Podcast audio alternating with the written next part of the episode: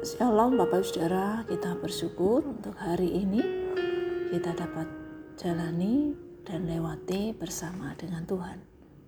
Bertemu kembali di renungan malam Senin kedua Agustus 2022. Mari kita tetap memperhatikan relasi kita dengan Tuhan, agar di dalamnya kita bukan hanya sekedar mengenal Tuhan, tapi juga mengerti bagaimana kita menjalani hidup ini sesuai dengan firman Tuhan.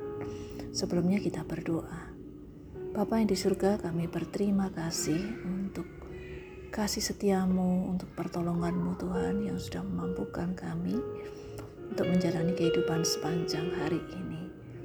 Saat ini kami akan membaca dan merenungkan sebagian dari firman-Mu. Kami mohon Roh Kudus Tuhan membuat kami dapat memahami dengan benar apa yang Tuhan mau kami pahami dan dimampukan untuk melakukan firman-Mu itu dalam keseharian kami. Berbicaralah ya Tuhan, kami siap untuk mendengar. Dalam nama Tuhan Yesus kami berdoa. Amin. Mari kita akan melanjutkan pembacaan dan perenungan kita malam ini dari kitab 1 Yohanes pasal 1 ayat 5 hingga 7 demikian firman Tuhan. Dan inilah berita yang telah kami dengar dari Dia dan yang kami sampaikan kepada kamu. Allah adalah terang dan di dalam Dia sama sekali tidak ada kegelapan. Jika kita katakan bahwa kita beroleh persekutuan dengan Dia, namun kita hidup di dalam kegelapan, kita berdusta dan kita tidak melakukan kebenaran. Tetapi jika kita hidup di dalam terang, sama seperti Dia ada di dalam terang, maka kita beroleh persekutuan seorang dengan yang lain dan darah Yesus anaknya itu menyucikan kita daripada segala dosa.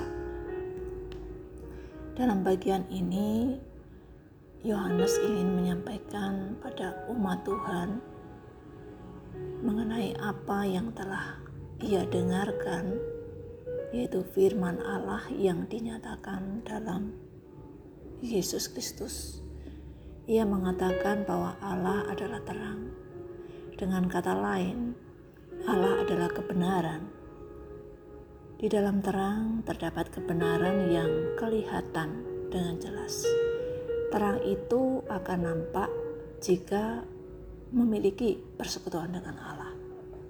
Berrelasi dengan terang, sehingga terang itu akan berdampak akan kelihatan dengan jelas dalam hidup sehari-hari.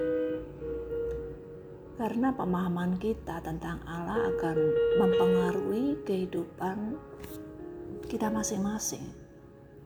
Setiap orang yang percaya kepada Yesus jelas telah mengenal terang. Dan semua yang berada di dalam terang itu memiliki persekutuan dengan Allah. Ketika kita menerima terang, kita dimampukan untuk berjalan di dalam terang, berjalan di jalan yang benar.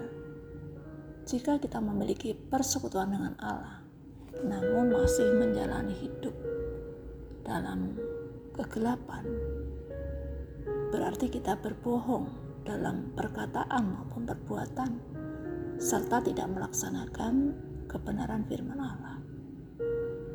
Hidup dalam terang akan nampak ketika memiliki persekutuan dengan Allah.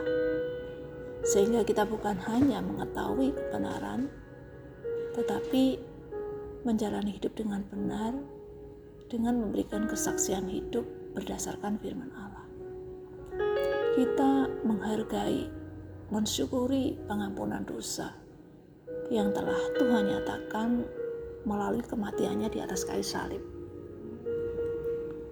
Marilah kita memperhatikan persekutuan kita dengan Allah. Karena kita menyadari memerlukan pertolongan, hikmat, dan kekuatan untuk menjalani hidup ini dengan benar sesuai dengan yang Tuhan kehendaki, yaitu hidup di dalam terang. Ingatlah bahwa di sekitar kita banyak sesama kita yang membutuhkan terang Kristus kita sudah lebih dahulu menerima terang Kristus. Biarlah terang itu juga menerangi sekelitir sekitar kita yang hidup dalam kegelapan oleh karena dosa yang hanya membawa pada penghukuman yang kekal. Mari kita berdoa. Bapa yang di surga kami bersyukur jika kami boleh mengenal siapakah Allah yang adalah terang yang sejati itu. Allah yang sudah menerangi hidup kami, Allah yang sudah memimpin kehidupan kami. Tuhan, tolonglah kami sebagai umat Tuhan yang sudah menerima terang Kristus. Biarlah terang itu juga berdampak dalam kehidupan keseharian kami.